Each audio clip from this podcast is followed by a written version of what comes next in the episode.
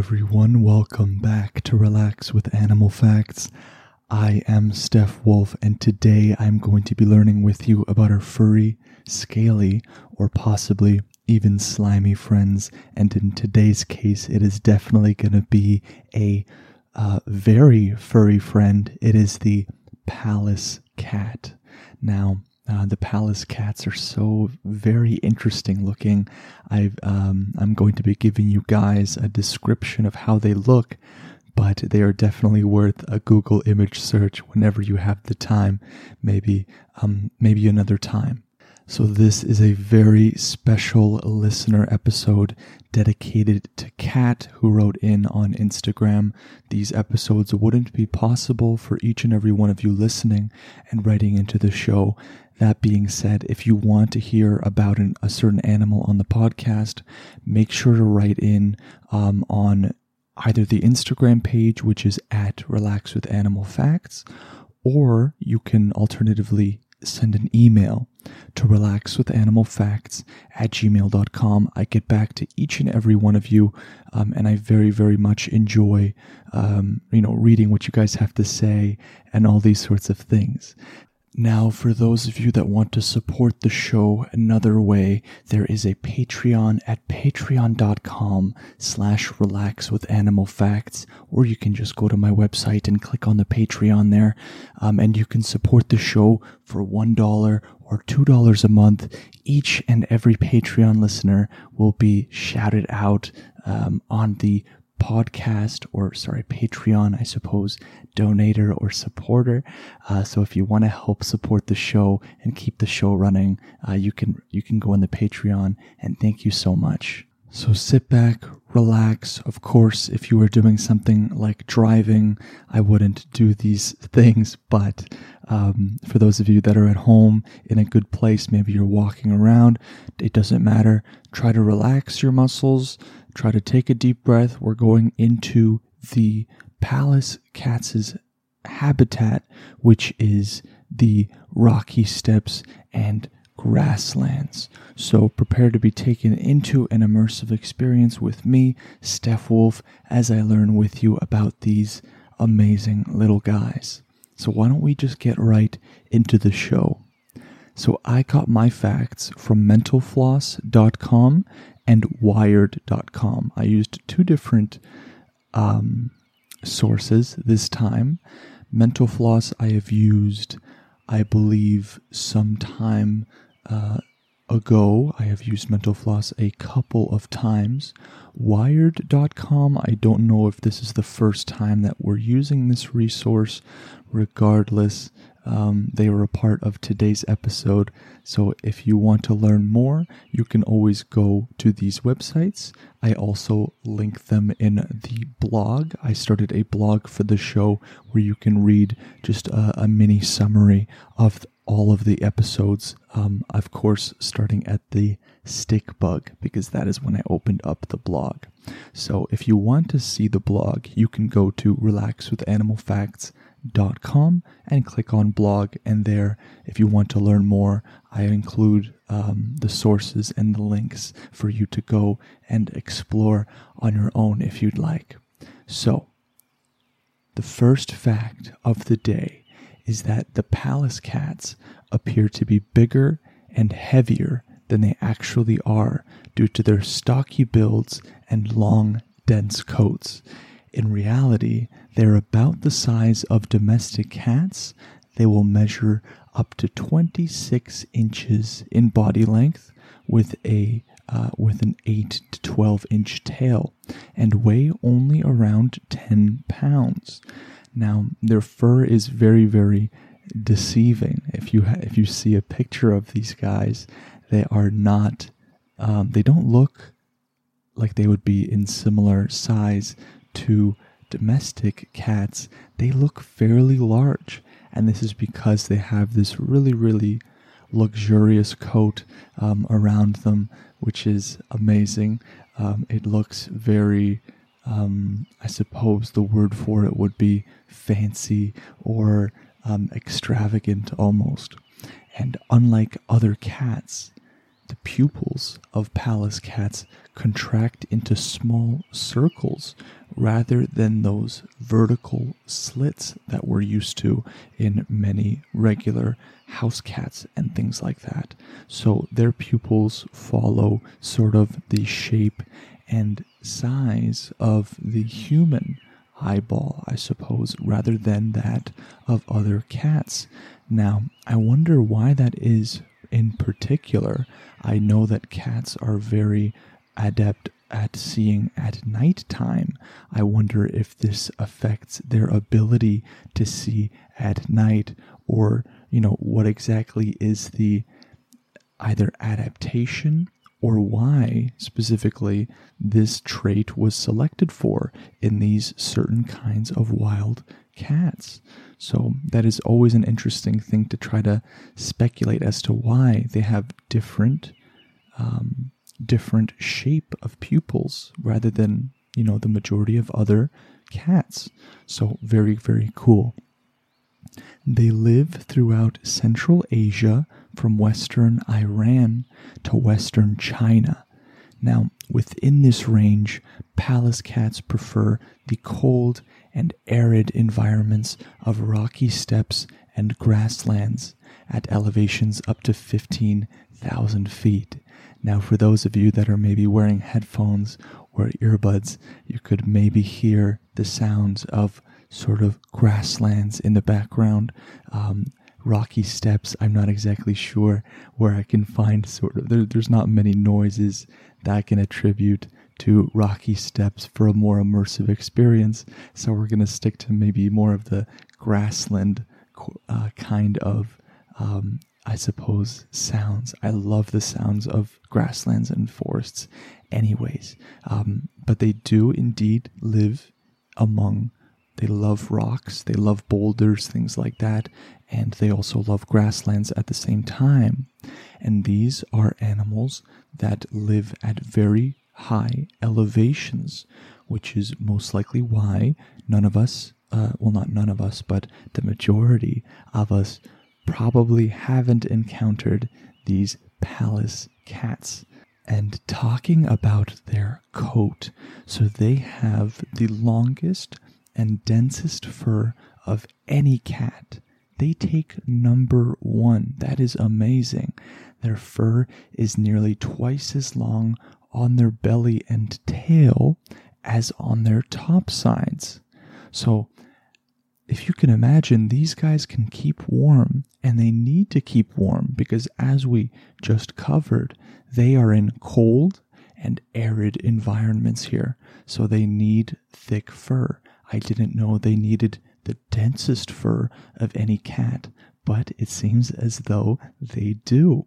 And presumably, this helps the cats keep warm as they hunt on either snow or even frozen ground. And the length and density of their fur also changes depending on the season, something we have, um, something you see very commonly in many animals. So their fur will change seasonally, growing longer and heavier in the winter. And I suppose that later, um, after winter is over and it's back to maybe more modest or moderate temperatures, that they would shed some of this dense fur off. Now, they go through two major color phases. What that means is that in the winter, their coats are going to be grayer and more uniform in color, while in the summertime, they're going to have more stripes and ochre colors in their fur. Ochre, O C H R E, if you're wondering what those are. They have black rings on their tails, scattered black spots on their foreheads, dark stripes running from their eyes down their cheeks if you want to try to imagine what they look like before you sort of Google them and find it out for yourself. So, whenever you guys are done um, listening to the show or at just another time, I really, really encourage you to Google image search the palace cat because it is just such a treat. When I was sent a picture by the fan cat who wrote in, which this episode is dedicated to, looking at this cat, it was it, was quite a sight. Something I can say is very uncommon looking, sort of weird looking almost, just because as a cat you don't expect it to look this way. Um, but nonetheless, they are beautiful creatures. Now, the frosted and silvery appearance of their coats is not due to the fact that their entire coat is, you know, silver and white. Rather, it is due to the white tips that they have on their hairs. So their hairs do have this white tip that attributes this sort of silvery, very, very um, uh, frosted appearance that they have. Now, these animals prefer to be left alone, so they are solitary and very, very territorial. Both males and females scent marking territories of about two to three miles.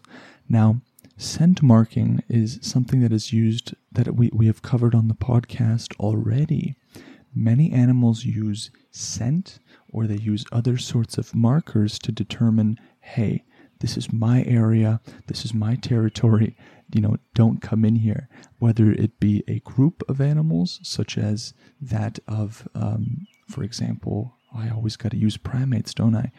For example, gorillas, right? They aren't solitary, but they are very, very territorial, and they will use a different means of of you know tactics to to to say hey this is this is my territory. Don't come any closer. But in the case of the Pallas cats scent marking is sort of the way to go. Now that doesn't mean that it will the scent marking will always be respected. Of course in the animal kingdom there is competition. There are different factors at play. So it will not always be um, respected and possibly leading to conflict among the species. Now, Pallas cats spend their days in caves, crevices, and burrows made by other animals, which uh, they will emerge from towards uh, dusk time to hunt. So, burrows made by other animals um, are a fantastic way of reaping the rewards of another's hard work. So, um, animals that make these burrows and then perhaps, you know, um, for whatever reason, aren't in the habitat anymore, aren't in the area, why not reuse it? And the Pallas cats will definitely take advantage instead of using their luxurious coats and getting them all um, dirty doing the work themselves, I suppose. They would rather just go in the burrow that is made by another animal, something that not only saves them some trouble, but will save them, of course, energy.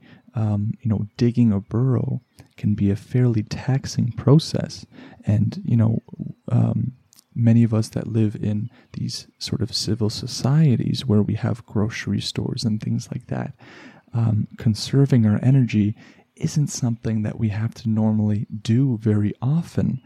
Um, we have to remember that in the wild, um, energy is really, really important.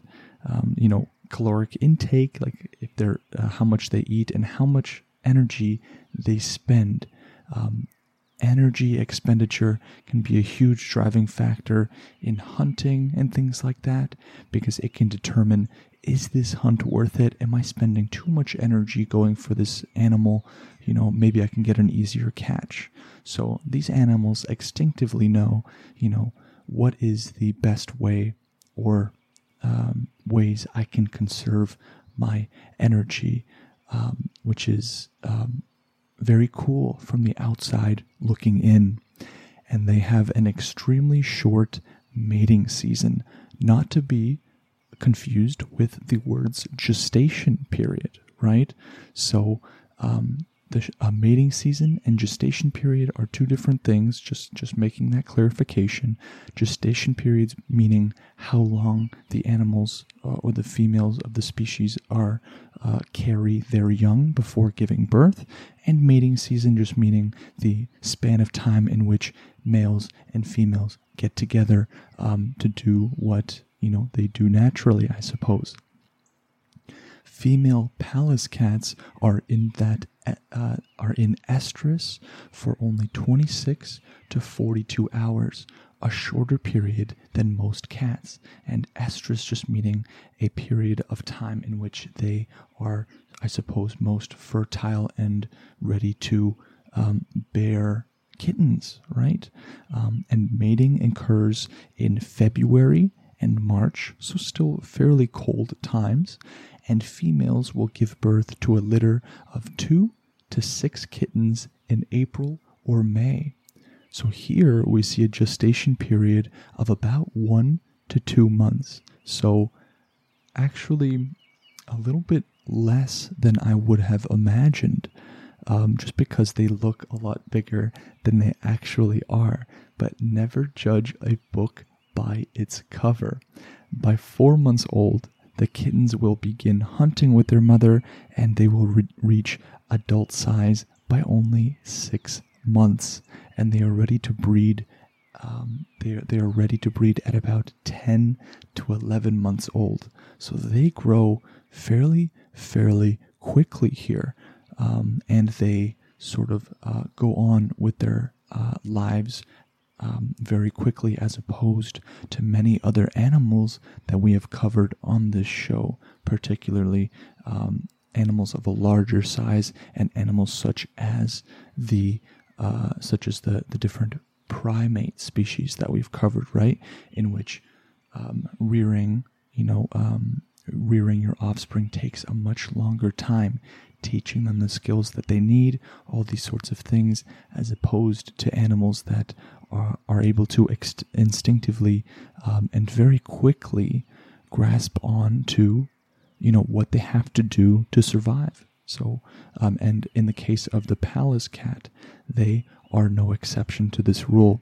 Now, I'm going to take a quick drink of my uh, of my morning sort of uh, decaf coffee here. I'm a decaf coffee drinker.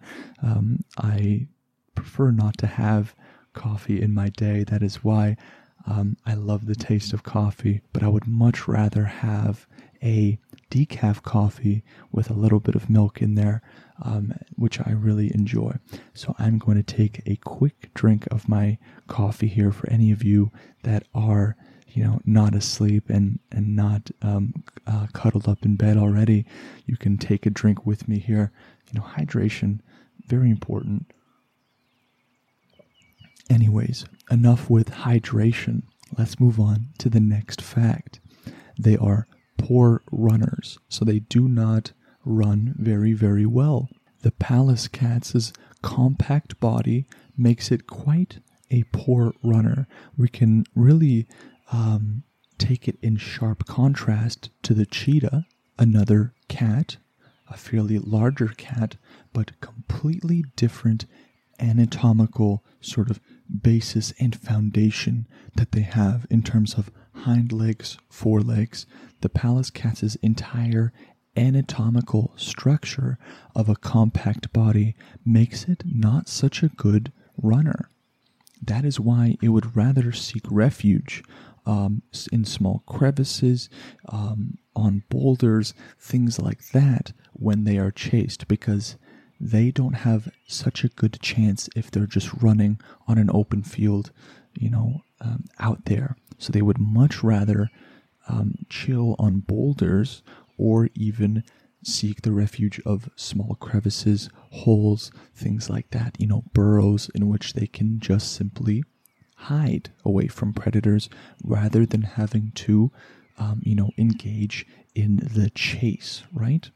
And later on, the cat's scientific name was changed from uh, Felis manuel to, oh, here we go again, Otocolobus manuel. So instead of Felis, Otocolobus. It is not uh, taco, Otaco bus. There we go, manual. And it is not exactly the, f- the most flattering moniker because the word that I keep repeating because I'm trying to get it really right here. Otocolobus, maybe that's easier, right? Otocolobus. It is Greek for ugly eared. Now that isn't so nice considering that they I think that these guys are fairly adorable, but love them or hate them, they have very interesting ears, very different than the the traditional domestic house cats. Now, I don't have a house cat myself, but I have, you know, seen them before, of course. Um, you know, in Western society, it's fairly common to see domestic house cats, um, and their ears are certainly different. Um, you know, when comparing the Pallas cats to normal domestic cats, they have um, really, really interesting ears, which is why I um, encourage all of you to go and check them out on Google Images whenever you have the time. Now, in 2002, the International Union for Conservation of Nature classified the Pallas cats as um, near threatened, which is not so good for them. Um, that status does rem- uh, remain today. Of course, this is not as bad as being, you know, endangered, critically endangered, but near threatened means that they are kind of close to that, um, you know, to that uh, sort of grim um, outcome. And many factors contribute to their low numbers, which will include things such as agricultural activities, farming, mining, um, poisoning campaigns, which are aimed at reducing not the Pallas cats, but its food, which is the pika and marmot populations, just because um, the Pallas cats um, are almost entirely engaged in eating pika, which are sort of these smaller creatures, right? And when you have these campaigns to try to reduce the number of pika, this really will, in turn, of course, affect a lot of other species just because of the way night nature naturally has a way of striking a balance. And of course, messing with that balance has its um, pros and, and, and cons, I suppose, for certain industries um, or for the habitat uh, that they are involved in. Now, they are often also, unfortunately, killed in traps that are meant for wolves and foxes or by even domestic dogs. So, of course, this will happen for those people that are attempting to hunt wolves and foxes where they will accidentally catch something else. So this is hard to be avoided uh, for the most part. Um, and by domestic dogs, of course, sometimes dogs, you know, um, certain dogs are curious and maybe, um, you know, uh, whether they actually go after these guys uh, on purpose or on accident. I mean, in terms of actually harming them, of course, um, that is on a case by case basis, I suppose. Um, despite international trading bans and legal protections in some countries, they are often hunted for their fur, something I, I was questioning at the beginning of the show, thinking if they do indeed have some of the densest fur of any cat, I imagine they would be a really, really, um, you know, poachers would have their eye on them, unfortunately. So the cat's fat and organs are also used to make traditional medicines. Now, whether or not these medicines are backed by actual science and medicine, that is something I don't know. Um, but we, we, it is not too uncommon for certain areas and cultures in which some of these animals exist in, in which they will be harvested for different things, um, either being confirmed or being believed to have some kind of remedying effect for different ailments or things like that. So it is not too uncommon. Um, scientists do not have enough data to estimate the Pallas's, uh, the Pallas cat's population size, but due to their scarcity and many threats that they are facing, experts do believe that their numbers have dropped by about 10 to 15% over the past decade or so, which unfortunately is not too surprising. And to better understand and protect this amazing animal, um, an international team of conservationists recently secured a 12 mile swath of land in this nature park, which I am going to have to pronounce the name of Selyuzhemsky. That wasn't so bad. And it lies in the Altai Mountains between Kazakhstan and Mongolia as a specific sanctuary for this rare cat. So props to these conservationists for giving uh, these animals a sort of sanctuary. Um, there, they hope to monitor the population, study its habitat, and build a database of information detailing different encounters with this wonderful animal. It's always very nice to see conservationists do good work in this way, um, in which they protect a certain species, in you know give them space to roam around, give them space, you know, uh, a regular habitat uh, that they can you know, do what Pallas cats do best, which I suppose is hunt and hide in rocks and things like that. Now, why is the Pallas cat called the Pallas cat? It is actually named after the German naturalist Peter Pallas, who first described the furry wildcat in 1776.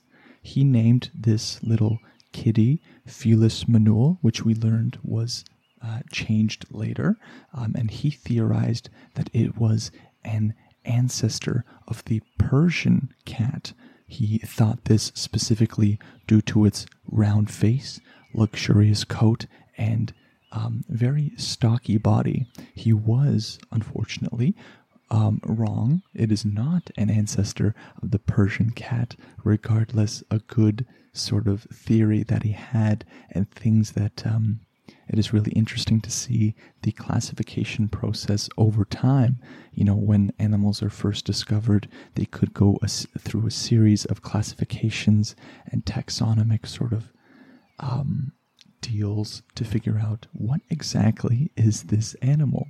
So, of course, um, in this case, it is not an ancestor of the Persian cat.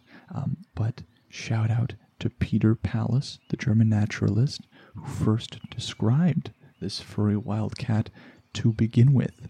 So that is the final um, fact of the episode for the Pallas Cats. Now, thank you all so very much for listening. This was an absolutely wonderful podcast. I very, very much enjoyed learning about the uh, Pallas cat. And if you want to have your animal on the show, you can go ahead and um, email relaxwithanimalfacts at gmail.com or alternatively send a message on Instagram to relax with animal facts. I reply to each and every one of you who write into the show. So thank you to all of you who listened to this podcast and enjoyed it. I hope to see you on the next podcast episode with the next animal. Now, are you itching for a good story? Laughter among friends, maybe even a mystery? Fire Breathing Kittens is a standalone Dungeons and Dragons podcast.